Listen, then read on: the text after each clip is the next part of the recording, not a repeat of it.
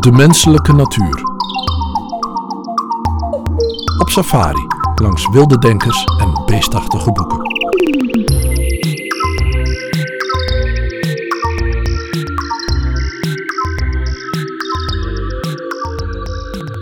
Zeg je 3, 2, 1?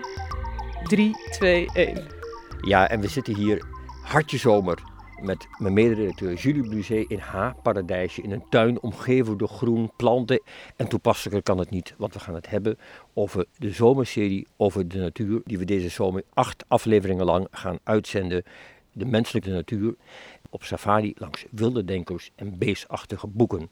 En Julie, wat gaan we doen? Uh, ja, we gaan boeken lezen die ons natuurbeeld hebben bepaald of op een bepaalde manier weerspiegelen. Dus de natuur als een uh, fijn toevluchtsoord. Uh, voor de mens die de beschaving en de, en de cultuur zat is. de natuur als een gevaarlijke plek. Ja, en ik denk dat de hamvraag toch ook wel een beetje is van waar is het toch zo misgegaan tussen mens en natuur? De klimaatverandering, uh, de plastic soep. En ligt dat niet ook een klein beetje aan hoe wij mens met de natuur omgaan en hoe we dus over de natuur denken? Nou, dat gaan we allemaal achterhalen met beroemde en minder beroemde Nederlanders. Ik geloof dat we Jan Terlouw aan tafel hebben. We hebben, geloof ik, ook aan tafel Roger Cox. Dat is de klimaatadvocaat die onlangs nog voor Milieudefensie een rechtszaak tegen Shell won. En een belangrijke rechtszaak. En met hem gaan we bijvoorbeeld praten over Into the Wild. Dat is een boek over een Amerikaanse jongeman die Alaska intrekt.